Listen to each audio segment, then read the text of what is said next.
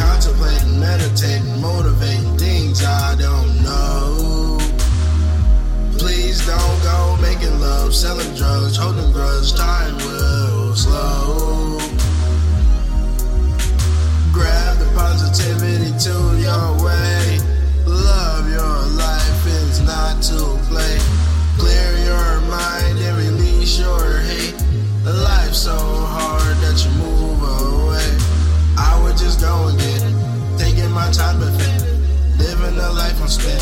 Float off and write a sentence. Maybe your life is different.